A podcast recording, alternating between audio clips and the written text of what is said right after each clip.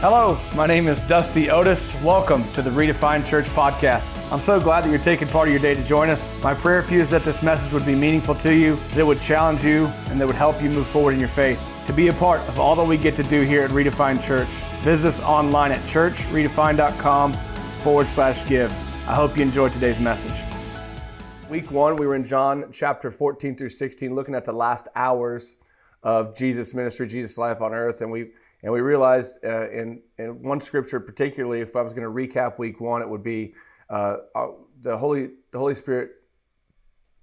Um, the Holy Spirit convicts us of three things: sin, righteousness, and judgment.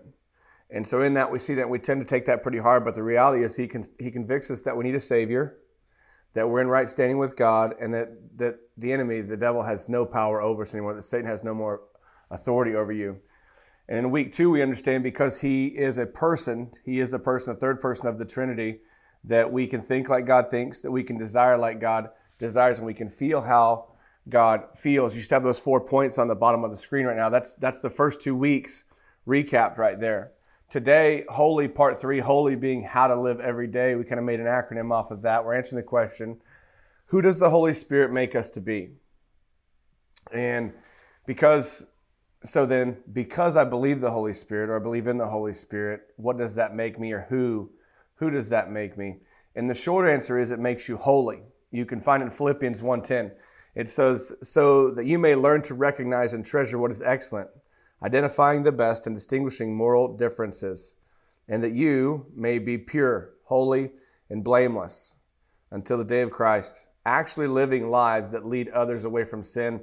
This is the amplified version. I just want to say Philippians 1:10 is really echoing the great commission, go and make disciples. How do we do that? We live lives that lead others away from sin. And so, what does it take to do that? It takes a relationship. It's going to take a relationship and understanding. It's going to take a belief in God the Father, Jesus the Son, and the Holy Spirit, the Trinity, right? And so then remember, it's easy to see God the Father as a person. We, we can grab that. And it's easy to see Jesus the Son as a person, especially understand what he did, how God sent him, and what he did for us. And so then we must see the Holy Spirit as a person. We named him Charlie last week. If you missed that, you need to, you need to catch the last two weeks' messages for sure if you've missed those. Because we must, we must see the Holy Spirit as a person because if you don't see him as a person, you will never establish a personal relationship with him. And without a personal relationship with God's Spirit, the Holy Spirit, it makes it hard to walk in the promises of God. And what we need to grab a hold of is this is the greatest power on the face of the planet, in the world, and it resides in each of us if we know Jesus. And so then who is the Holy Spirit? You're brand new today. You're like no clue. By the way, if you're new today, thanks. Thanks for checking us out. Who's the Holy Spirit? Here are the things that the Holy Spirit's been called, said, identified, or said to be the Spirit of God, the Spirit of Christ, the Spirit of truth, counselor, the author of Scripture, the power of God, the Holy Ghost. The Holy Ghost was like this, was this time. This is Scripture, and depending on what what version of the Bible you read, that's that's might be who you know him as, the Holy Ghost, comforter, teacher, witness, advocate, guide, revealer of truth, standby, spirit of sonship. I love the spirit of sonship. What's it say? That you and me have that spirit of being one with the Father, right? And so now that we know that's, if you've heard any of those, that's those are all relating to or depicting, whatever you want to call it, the Holy Spirit. And so now that we've identified that, where we were, where we are, and, and where we're going, let's pray. Father, thank you for the opportunity, Lord, to gather this morning in the name of Jesus. Thank you, Lord, that regardless of how you find us this morning, we're alive, that we can hear, we have eyes to see, Lord, ears to hear, hearts to receive. I ask you to open our hearts this morning. Open our hands. Help us to understand who you are, who, not just who you are, who, who your son is, but who the Holy Spirit is this morning and who he calls us to be, who he's made us to be. I love you and I thank you for this time. Bless every second. Help us to be leaned in and engaged in Jesus' name. Amen. So if you have a Bible or a highlighter, make sure you get ready. I've got some stuff underlined today in our notes, so that's going to help you out uh, a little bit. And then if you're a note taker, you want to have some extra so you can go back this week and study. We encourage that. We believe if you don't take notes, you're going to forget nearly 90% of what's said today. And so we're starting in Acts chapter 2. Acts chapter 2 today. Now, this is the day of Pentecost. Okay, and so then a lot of people think that Pentecost means the Holy Spirit only resides in Pentecostal believing people or the Pentecostal denomination. And what you see next Sunday, next Sunday is the mark of the day of Pentecost. We'll talk a little bit more about that in a minute, but next Sunday is essentially 50 days after Easter. It's what Pentecost is. And so here's what it says in verse 1 and 2. Acts 2, 1 and 2, this is the Amplified. When the day of Pentecost had come, they were all together in one place, and suddenly a sound came from heaven like a rushing, violent wind, and it filled the whole house. If you want to underline anything, whole house where they were sitting. now, depending on what generation uh, you are, whether young or old, or what you've heard, or how you've seen people act, right? How you grew up, what denomination you were, what denomination you are, depends a lot on the seriousness of how you take the Holy Spirit and your take on who He is. Now, which means there's this misunderstanding of who He makes us to be. And a lot of people think that to have the Holy Spirit, to receive the Holy Spirit, to live in the Holy Spirit, to live in the Spirit of God means we have to be Pentecostal because it happened on the day of Pentecost, and that's false. There's no denomination tied to the Holy Spirit. The Holy Spirit is the third person of the Trinity. Okay? He is God. So then to believe in God is to believe the Holy Spirit. To believe in Jesus is to believe the Holy Spirit. They all defer to each other, is what we've talked about. And so we don't believe in parts of the Bible, right? This is either all, this is either all truth or no truth. Just because Acts 2, 1 through 2 might freak you out doesn't mean you just skip right over it, right? This is the truth. It's the universal, unchanging truth that applies to the human race. And so this is true for all of us, and it's the whole thing, the whole truth, and nothing but the truth. And so then we can't just take the things of the Bible that sound good to us. I think that's a lot of people and how faith works today is we want our Jesus to do X, Y, and Z, but man, we really could care less about A, C, and F, right? It's like Cal in Talladega Nights. If you've seen this movie, probably shouldn't recommend that, but Cal says, I like my Jesus in a tuxedo t shirt because it says, I'm formal, but I'm here to party. And I think that's how all of us like our Jesus because we can keep him at an arm's length, right? And, and what's funny is there are some times in life where we believe that we have the answer, right? Whether that be God revealing it to us or us not needing God and us putting ourselves in the place of God to say, hey, God, you know what? If God, if you would just do this and this, everything would work out. Well, so why don't you just do this and this? Because because because we think we know better. And the reality is, is this is the guide. This is the guide. And we talked about this last week in depth about the specific will of God and the general will of God. And so you need to you need to make sure you get that message. And so then you have to believe in God, the Trinity in its entirety. You believe in the Bible and uh, its its word from Genesis to Revelation in its entirety. In its entirety because there's no way that we can walk in the fullness of God or who God's called us to be without having His Spirit in us. And there's no way that you have the authority on earth that God wants you to have without personally having a relationship with the Holy Spirit. It's not possible for you to walk in truth without the Holy Spirit. The Holy Spirit inspired this book. God inspired the Holy Spirit, used men to make it happen. This is why we find ink on paper. So there's no way that anything is revealed to us without the Holy Spirit. In Scripture, we talked in week one that, that it's the Holy Spirit who reveals to you that you need a Savior. He convicts you that you are a sinner, that we've all fell short. Romans 3.23. So then, the only way we realize we need to pray the prayers is because the Holy Spirit reveals it to us, right? So then, because we say all of these things and we talk about having the Holy Spirit, does that mean that we're all Pentecostal? All nobody who's sitting next to me? No. No, it doesn't. Does that mean that you're Eastern Orthodox or you're Roman Catholic or that you're Protestant because you believe the Holy Spirit? No, it doesn't. No.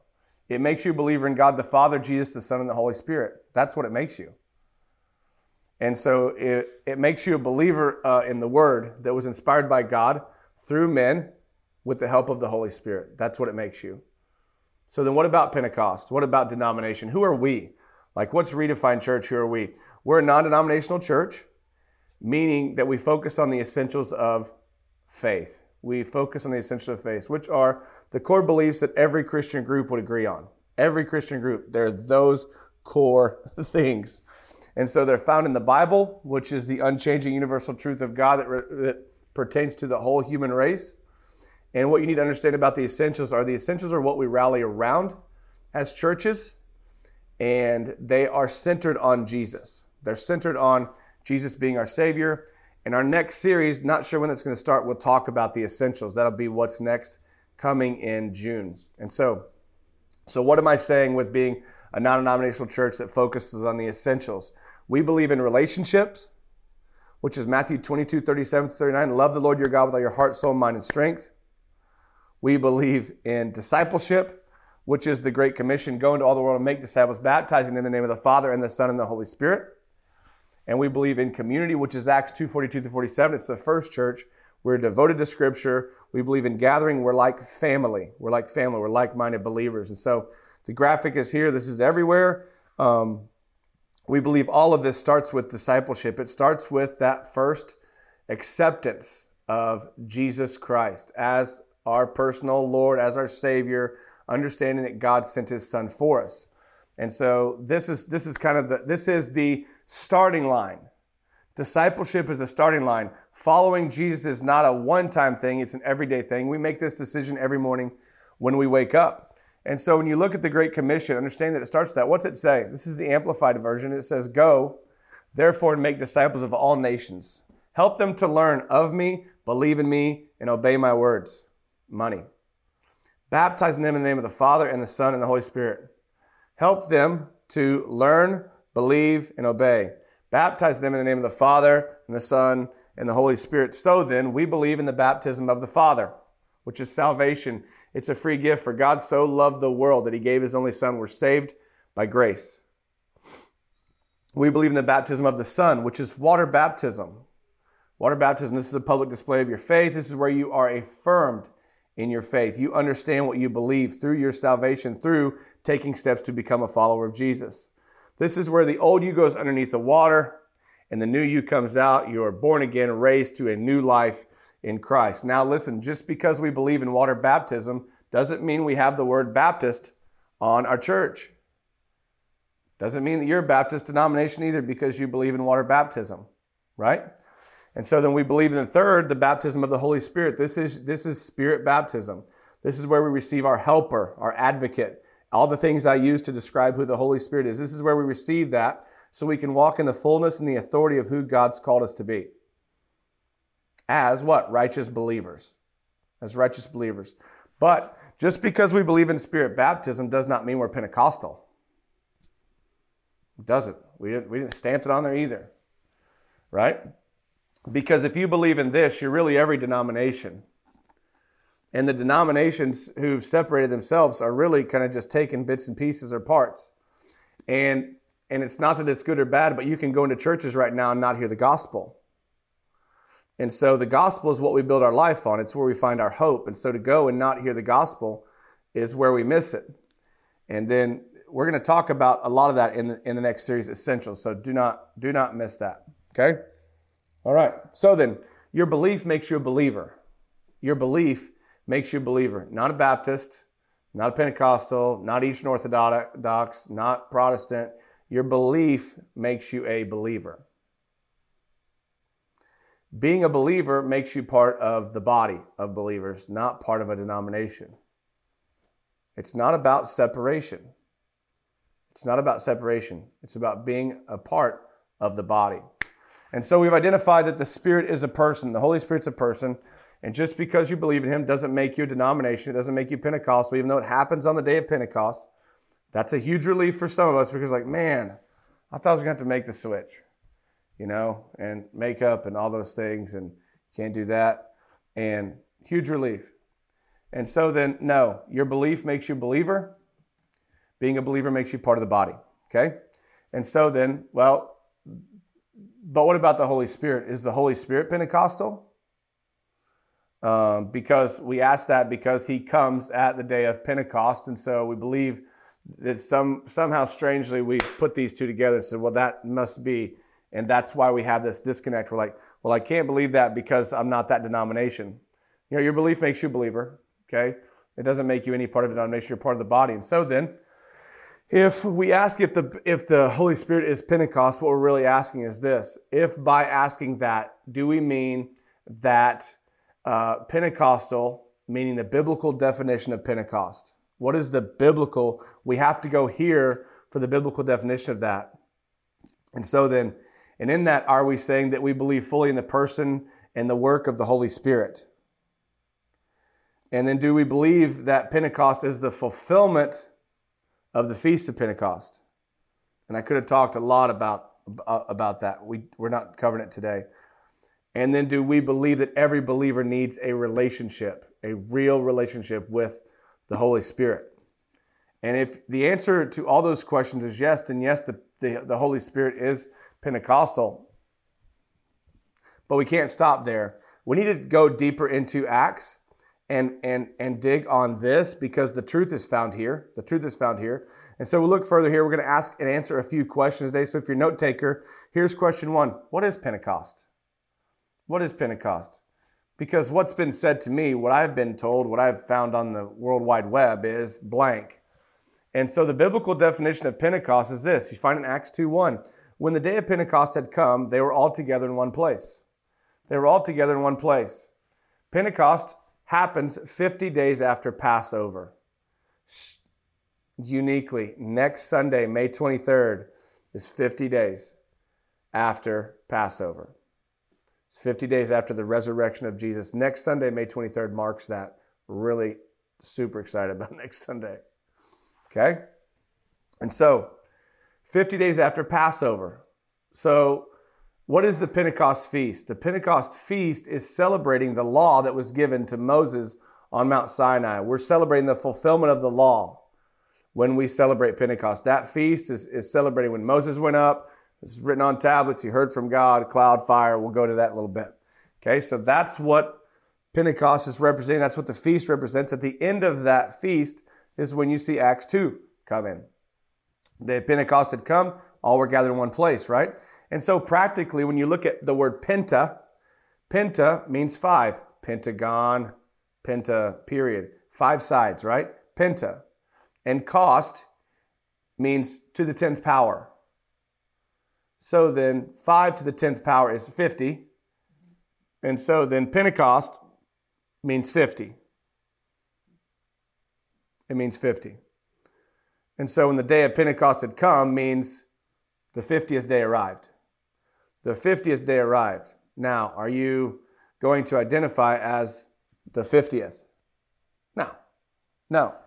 Pentecost means 50. That's all it's ever meant.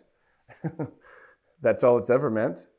And that's not creepy. And so if, if, if that creeps you out, you're like, uh, little hazy, rushing wind and 50 together equal division one creepy. I'm out. You can't do that. You can't do that, okay? Because you can't believe in all this and not believe in this, right? And so then, don't be stressing on the word Pentecost anymore.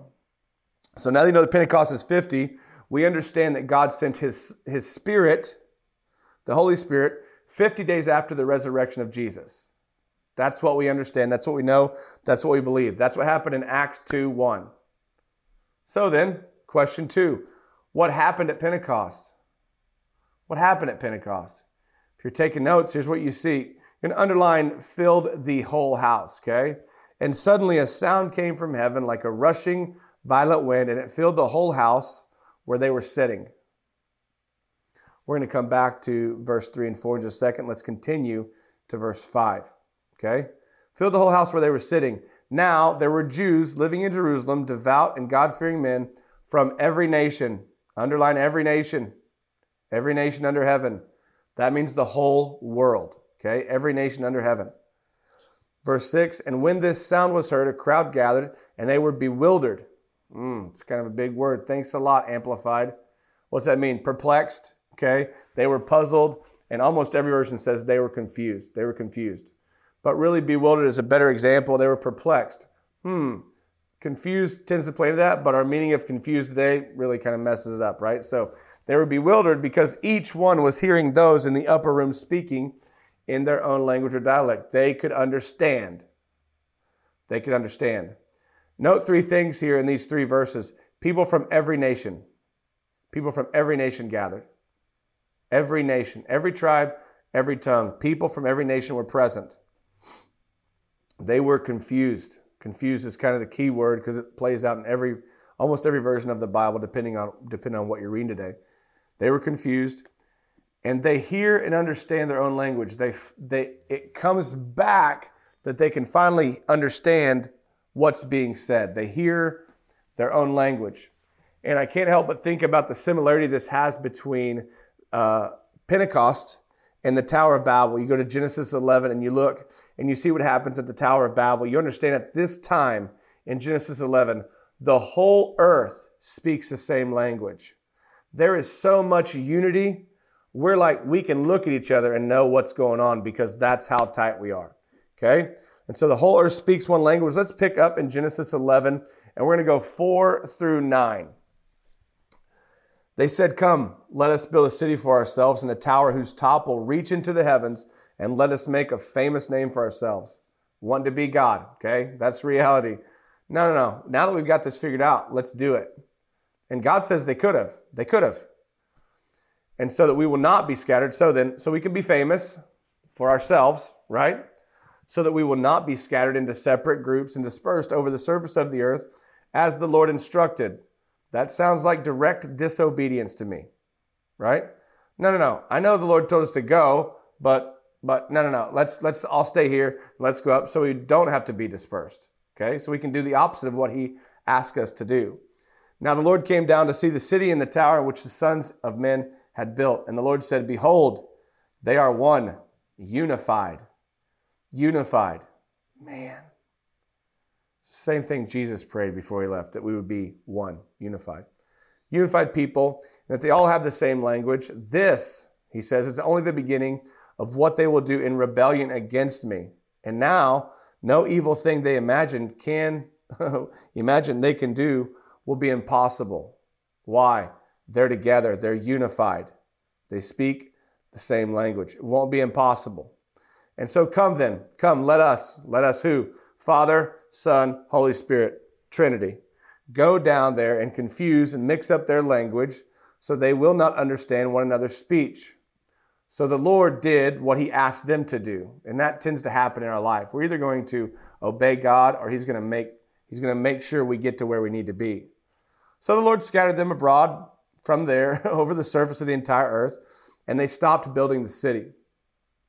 Therefore the name of the city was Babel, because there the Lord confused the language of the entire earth, and from that place the Lord scattered and dispersed them all around the surface of the earth.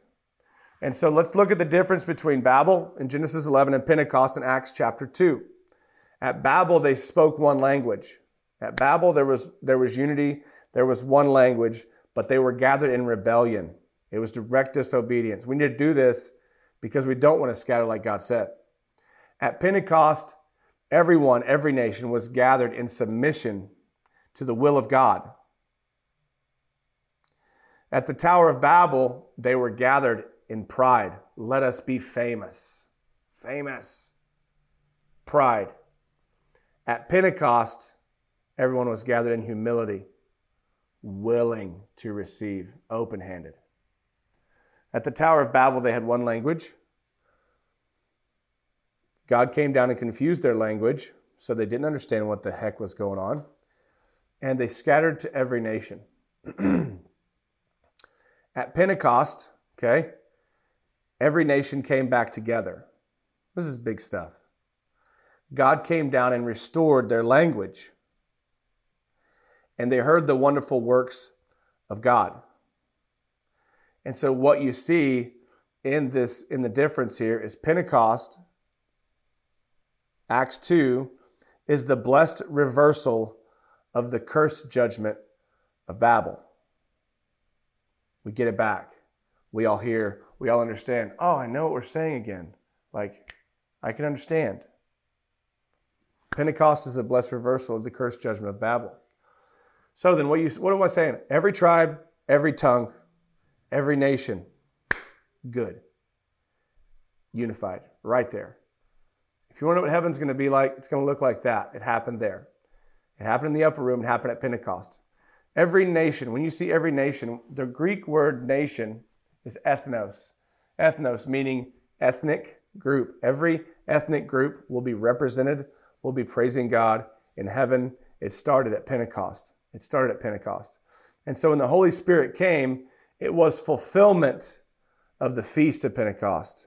It fulfilled the whole thing, which fulfills the law. the law. We all know the law. We go to Exodus with Moses on this, right? So let's look at what happened with Moses in Exodus.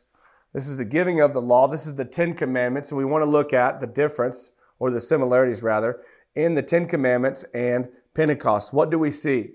This is the law next to Pentecost, understanding that, that the Feast of Pentecost was in celebration of the law. Remember, Pentecost fulfills the law. It fulfills the law. And so then, here's what we see in Exodus with Moses the law. When the law was given, there was a loud noise. Interruption, right? the cloud descended. There was fire. God wrote his law on tablets of stone. And on that day when the law was given, 3,000 people died. That's where 3,000 people died is found in Exodus 32, 28. If you want to screenshot that, you can. It's huge. Have you ever wondered, let's pause for just a second. Have you ever wondered why we do not have a, an issue believing any of this? Law was given, loud noise, we heard it. Okay? Cloud descended, there was fire, we saw it. Okay? Tablets of stone, physically hold it. We could physically hold these. We believe they physically exist. Now, on that day, 3,000 died. Tragedy. Fear immediately comes in. Dang, what I do wrong. Right? We don't have a hard time believing any of that. We're just like, dang, that's intense. That's intense. That's intense. But I'm good with it. Makes sense. I got you, Lord. Good. But that didn't happen to us. That wasn't meant for us, and we weren't there. We weren't there. It's crazy that because we weren't, we can just assume and believe. Yep. Now let's look at Pentecost. I had those five things, right? And so on the day of Pentecost, there was a loud noise. Every nation heard it. Every nation heard it. There was fire. The cloud descended, which is the Holy Spirit, right? You remember in this time that they were led by a uh, cloud by day and fire by night, right? God wrote his law on the hearts of men, and 3,000 people were saved. 3,000 people were saved. Now, Acts 2, this portion of scripture, this has been in the book just as long as Exodus, just as long as the law and Moses have. Pentecost comes and fulfills all of this. It brings it all full circle. And so a lot of us struggle with this though. It's like, ah, Pentecost, loud noise, rushing wind, wind and fire creeping me out. Okay, not sure, just not sure. And wrote his law in the hearts of men. How how how does that physically happen? It doesn't. It doesn't physically happen. God does it. We will never understand his ways. His ways are higher.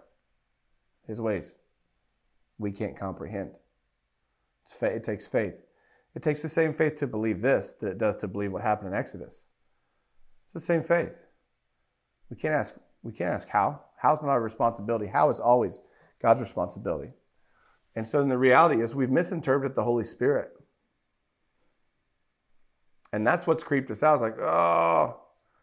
And so what we're talking about today, what I just referenced with, with Babel and the law and Pentecost is in the Bible. You can't make this stuff up. you can't make this stuff up. It's amazing how God has taken it and is using all of it for our benefit today. It all works together for our good today. Today. And so then why is the why is Pentecost then the fulfillment of the law? Why is that feast, Acts 2 1, when the Holy Spirit comes, why is that fulfillment? It's fulfillment because when, when God gave the law to Moses, he knew that we couldn't keep it. If you look at what was happening at the top of the hill when Moses was getting along, what was happening at the bottom of the hill, this wasn't being kept here. And so it's having to be brought down. But men and women have the power of choice. God's given you that because he doesn't want you to be a bunch of robots. And so we have the power of choice. And the reality is is it wasn't going to work. It was there for us. But God knew. God knew. And we still struggle with the law today. We struggle with it. Most Christians, most believers lean back heavily on the law. And we look at the 10 commandments and really what we built our church on is one, love the Lord your God with your heart, soul, mind, strength. Love your neighbors yourself. You do these two things, everything will take care of itself. That's it. That's it. But we say, nah, can't be that easy. Why do, where do we stink at all these other eight? Where do we stink at these? And I'm not here to point or lay blame or tell you how bad you are at these other eight. I'm only here to inspire you through the Word of God to live out the first two love God, love people. Do that. So, the majority of Christians focus on the law, knowing, knowing they can't keep it. So it becomes work and hard and heavy and tiresome to where 80% of this city has walked away from church because we're focusing on the wrong thing the law, the law, the law, the law. Just say it, it's heavy, right? Now, when the Holy Spirit comes, He writes God's righteous standard on your heart. He doesn't write it on a tablet for you to see, to hang up on your wall, so you can say, Yeah, I know I should be doing of these. No, He doesn't. He writes it, He writes it on your heart. You can't see it, but you can trust it. You can trust it. Think of it like this Jesus came to restore our relationship with God, which makes us in right standing with God. Okay? Without Jesus, we're disconnected, we're alone, we're sinful. Everybody, even me. But because Jesus came, you're righteous. Because Jesus came, you have the you have the opportunity to be righteous. You have to pray prayer. You have to receive accept what God did for you, receive his son Jesus. When you do that, it says you're righteous. That's the second thing the Holy Spirit comes to convict us of, that you are righteous. Not all the ways you're blowing it, that hey, remember God sent his son to die for you. You have His Spirit, you have Him inside of you. You are righteous. Walk like it. Don't act like it. Walk like it. Let your words and your actions match your walk. So, if you have Jesus, you're righteous. So then, we see that Jesus came to restore our relationship to make us in right standing, to make us righteous. The Holy Spirit comes so we can live righteously. The Holy Spirit comes so we can live righteously. He came to empower you to walk in the fullness and the authority of God. That's why He came. Because nobody in their right mind, don't care how awesome you are, what your IQ is, how great you are, nobody in their right mind can live fully in the world we live in today with the evil, with the lying, with the corruption. It's fallen, it's sinful, it's demonic. There's a lot of trash. A lot of trash. You need the Holy Spirit. You need the Holy Spirit. Question three. Here we go. So then, I get that. Can I experience Pentecost? Whew. Does that mean you put your name on a roll, send in your W 2, make sure you find yourself on the deal? No, that's not what we're saying. Can you experience the Holy Spirit? Can you experience the Holy Spirit? Here's why we ask that. Well, we live today, but Pentecost happened 2,000 years ago. And and the, the reality is, is, is we have a disconnect there. Well, that, that happened then. Well, can you experience Jesus today? Yeah. So you can experience the Holy Spirit today. Let's look at Acts chapter 3. We're going back to 3 and 4 now. Acts 2. And I'm going to read um, verse 3 out of the Holman first, and then we're going to go to the Amplified. And so here's the thing before we ever jump into this, the word tongues freaks people out. Okay? It's, maybe it's always been like that. Maybe it's not. I can't tell you. But it's been a creepy word in relation to spirituality for quite a while. Tongues. Hmm. Why? Well, there's two reasons, in my opinion. We don't want anybody else's tongue. Okay. By the way, Heather hates slobber. She likes dry kisses. Okay. So no tongues. Okay. No, we don't want anybody else's tongue. Two, we don't want anybody else to have the power or the authority of our tongue. No, no, no. So what do we want? We want control. We want control. Just control. If if and when, nah, doesn't matter. Okay. think about the time when we're talking about this in the scripture, think about the time and culture. Okay. And and where this word is coming from and what it was then. Okay? Because we're 2,000 years later. And so when you look at the word tongue, uh, it's from the Greek word glossa. I've been getting a lot into the Greek lately. It's from the Greek word glossa, which simply means language, glossary, language. So tongues means language. So let's let's receive it like language, okay? And so then verse 3 of the Holman says, and tongues or language, and language like flames of fire that were divided appeared to them, rested on each of them. It rests on each, and this is what I want you to see. It was divided. Divided, this is not a bad thing. We seem to we tend to see division as, as negative, but it's not. Divided here is like there was a piece of pecan, there was there was a pecan pie at Thanksgiving, and everybody got a piece. I had two. Okay? And so then that's what we're saying. This is like pecan pie on Thanksgiving. Everybody gets a piece. And languages like flames were divided, appeared to them, and rested on them. Okay? Now let's go to the Amplified. There appeared to them tongues or languages resembling fire, which were being distributed, a little bit better word, among them, and they rested on each of them as each person received the Holy Spirit. A little more clean there, right? And they were all filled, that is, diffused through their being. Who they are diffused through their being, not something to do, who you are, be, with the Holy Spirit, and began to speak in other languages. It says it right here in other tongues, different languages, as the Spirit was giving them the ability to speak out clearly and appropriately. Appropriately is probably a good word there. And so, so what you see is they, re- they received language as the Holy Spirit gave them utterance. What's utterance? Utterance is a spoken word. It's a vocal sound. Okay? And so then you hear tongues and utterance, and everybody's like, not sure. Language to make a sound, right? language to make a sound. And so tongues only means language. It means language. There's no need to be afraid, to be timid, to be creeped out by that word anymore. Okay? It's the word, it's the word they had at the time, okay, in that culture. It'd be like me saying cold stone today. I understand what the word cold stone means. It means I'm going to get some ice cream. But to somebody who has never been to Cold Stone would say, I would never lick a cold stone. My tongue would stick to it. I'd be stuck there forever until somebody brought me some hot water. You wouldn't literally lick a cold stone, but we do it on a monthly basis at our house. Okay, so that's where you're at. Shout out to Cold Stone down there on Kercheval, by the way. And so what you see at Pentecost is every nation was gathered. Every nation was gathered. They all heard the wonderful works of God in their language. It was all back. Everything that had been confused back from way back in Genesis 11 is now back. Everybody understands. Everybody understands because Pentecost is the blessed reversal of the curse of the judgment at Babel. So then, we're getting close. Now, there were 120 people in the upper room at this time. This is where they gathered for Pentecost, okay? So then what we see with these 120 is the baptism of the Spirit wasn't just for the 12 disciples. It was for everyone. Every nation gathered. It was for everyone.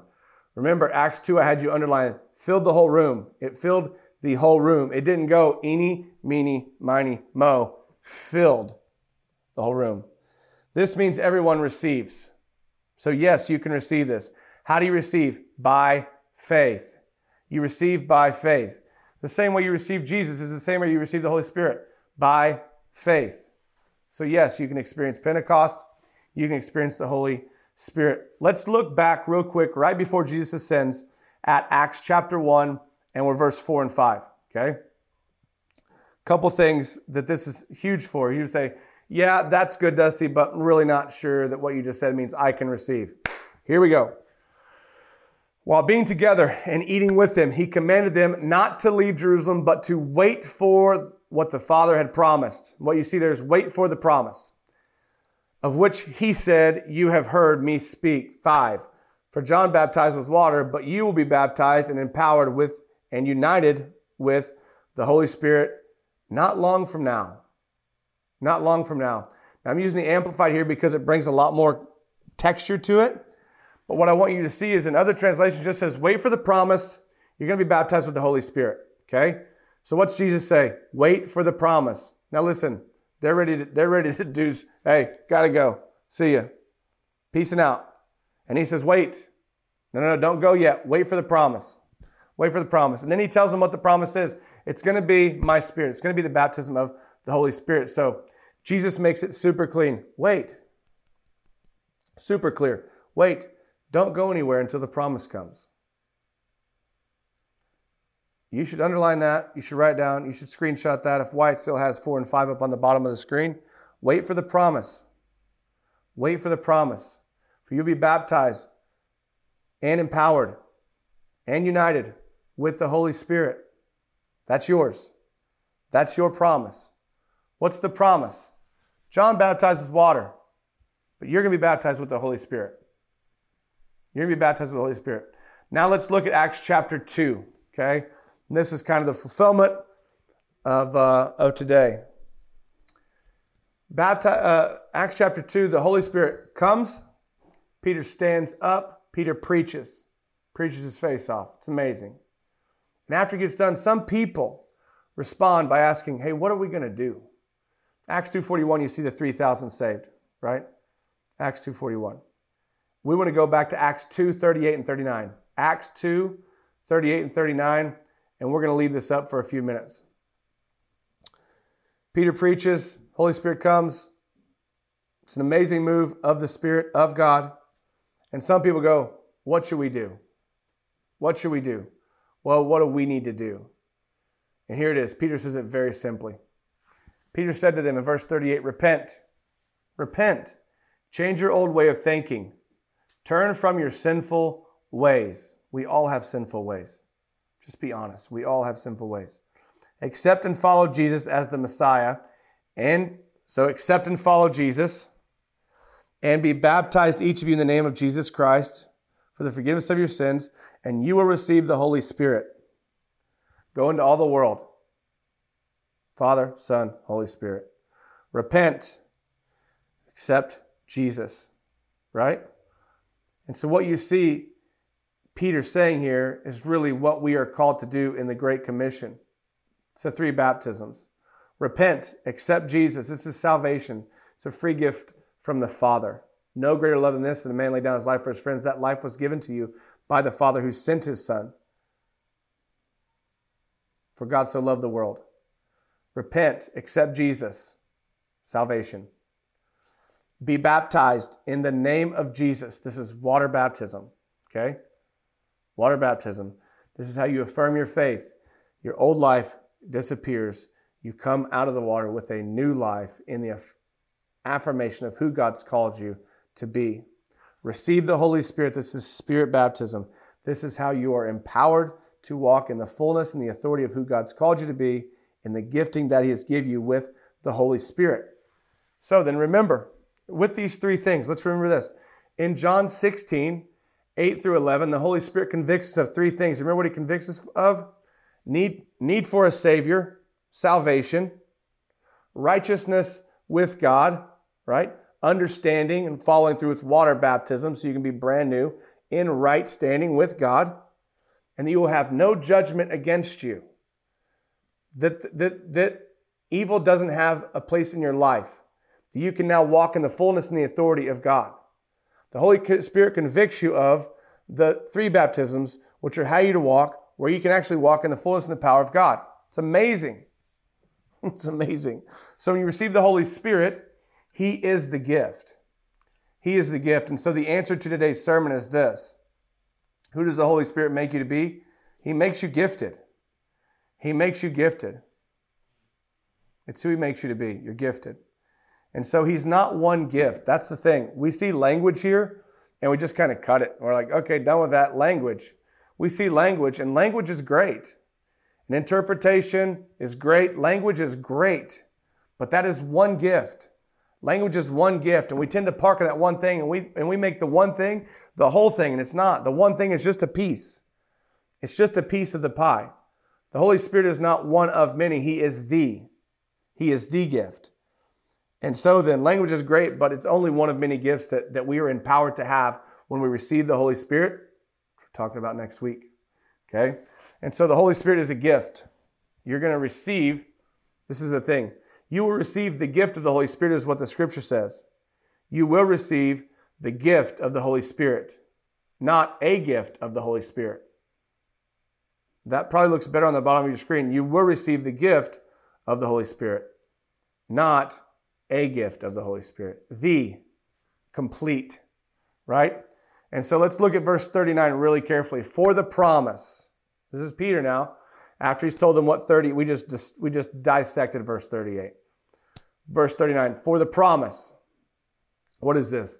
The same promise Jesus spoke of and told everybody to wait for you're going to receive. For the promise of the Holy Spirit is for you, your children, for all who are far away, including the Gentiles, which is like, that's, hey, that means everyone. That means everyone. As many as the Lord calls to himself. What did you say?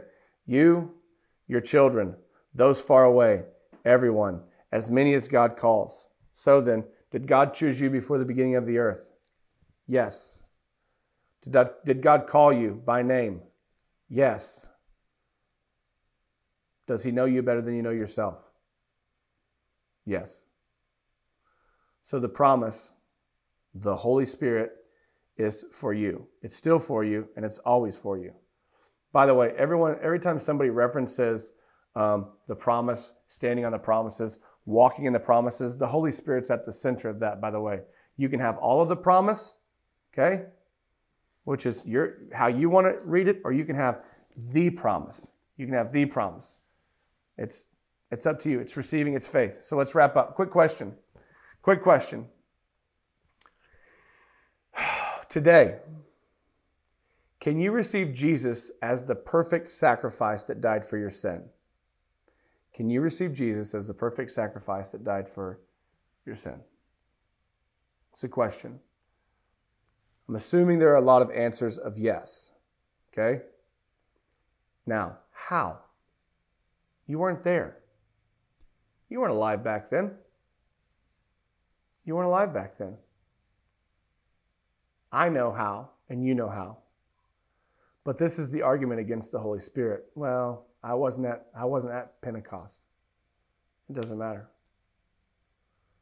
Pentecost is fulfilling the law. Pentecost means 50. Okay? It really means 50. And so we think we can't receive him because we weren't there. And that's really fear based. And it's a terrible excuse. It's a terrible excuse that, that when you get to heaven, that excuse is not going to pass. Well, I know you said so, but I wasn't there. That's not going to pass. Because you weren't alive when it happened, if that were the case for all of us, we'd all be in a terrible spot and would have missed the greatest blessing. If it had to be that way, it doesn't. You can experience salvation right now. You answer that question Can you receive Jesus as the perfect sacrifice? Yes. Why? You can experience that right now, the atonement of your sins and restoration with the Father by faith by faith. By faith. So let me just ask you this. So if if your take and your approach is, well, I wasn't alive back then, let's look, let's fast forward. When the day of the final trumpet sounds, what if you're not alive then? What if you're not alive then? Are you going to be able to experience that? Yes. Why? Faith. Jesus. Jesus. You believe in Jesus. That's why. So then you'll experience then, in the future, what you believe in now. So then the Holy Spirit's for you.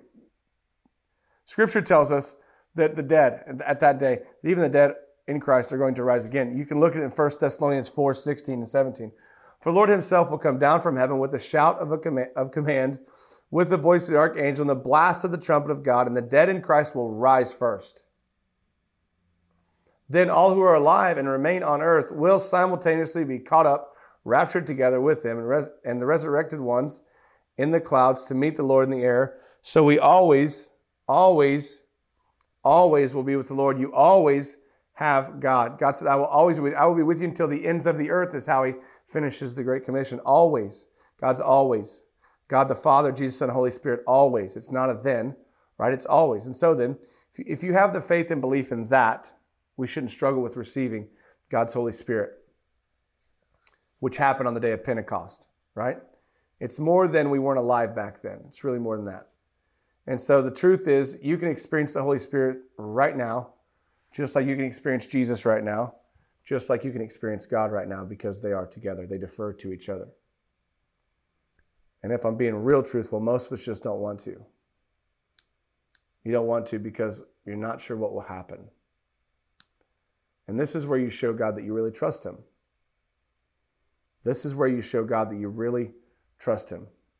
Because you know that God is not God is not just a God of right now. God's not just a God of, you know, what we read in First Thessalonians when the rapture comes and all that happens. God's not just a God of, of 2,000 years ago.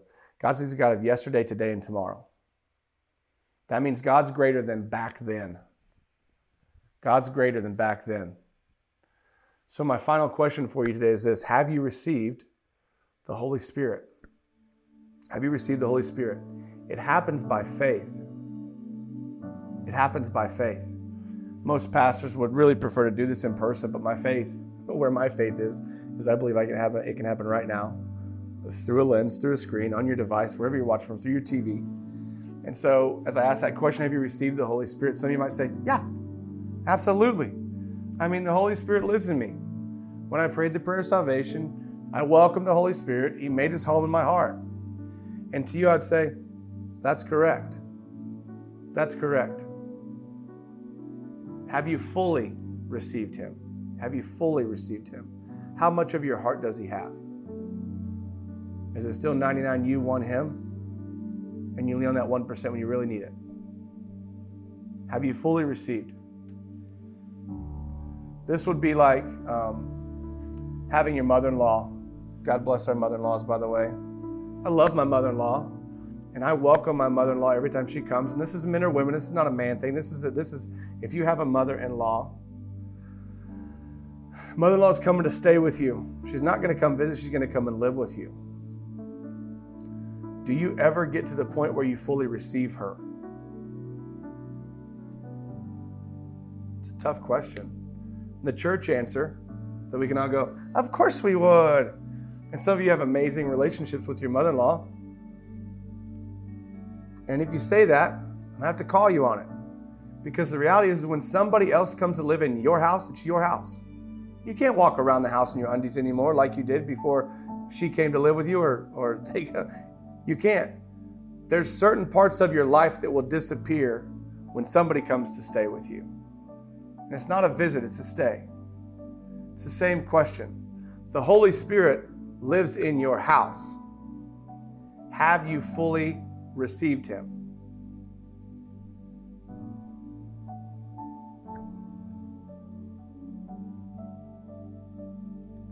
I hope that the, the past few weeks have helped have helped.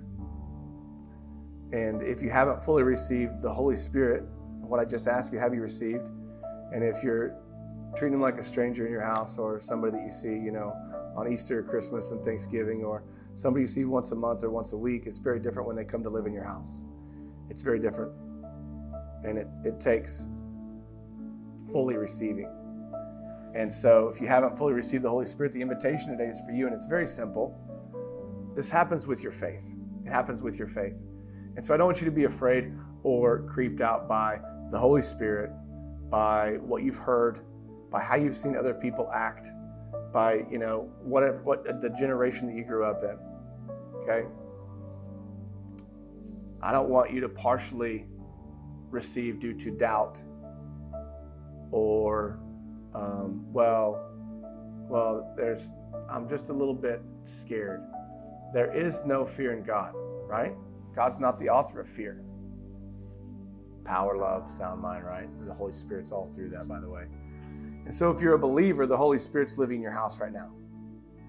Will you receive Him or are you going to keep Him at arm's distance? Is he, are you going to keep your 99 and the one? Because the reality is, is um, you don't get more of Him, He gets more of you.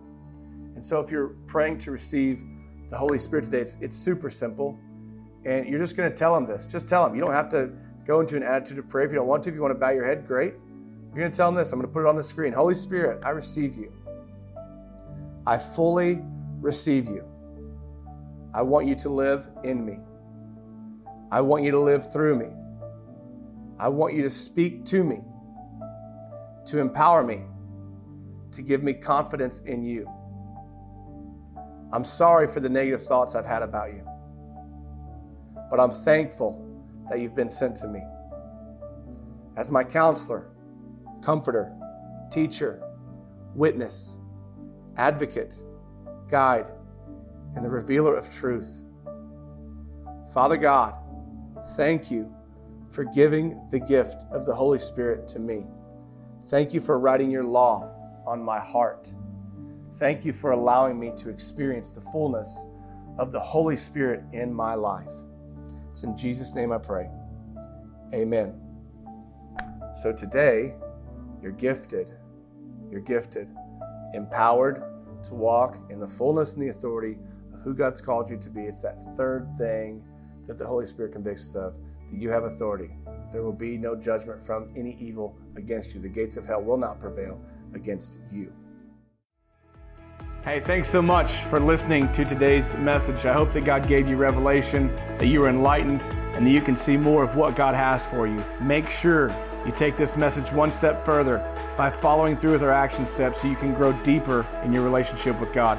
If you want to know more about who we are or what's happening here at Redefined Church, you can visit us online at churchredefined.com. You can follow us on social media at Redefined Church, or you can subscribe to us on YouTube, Spotify, Vimeo, or Apple.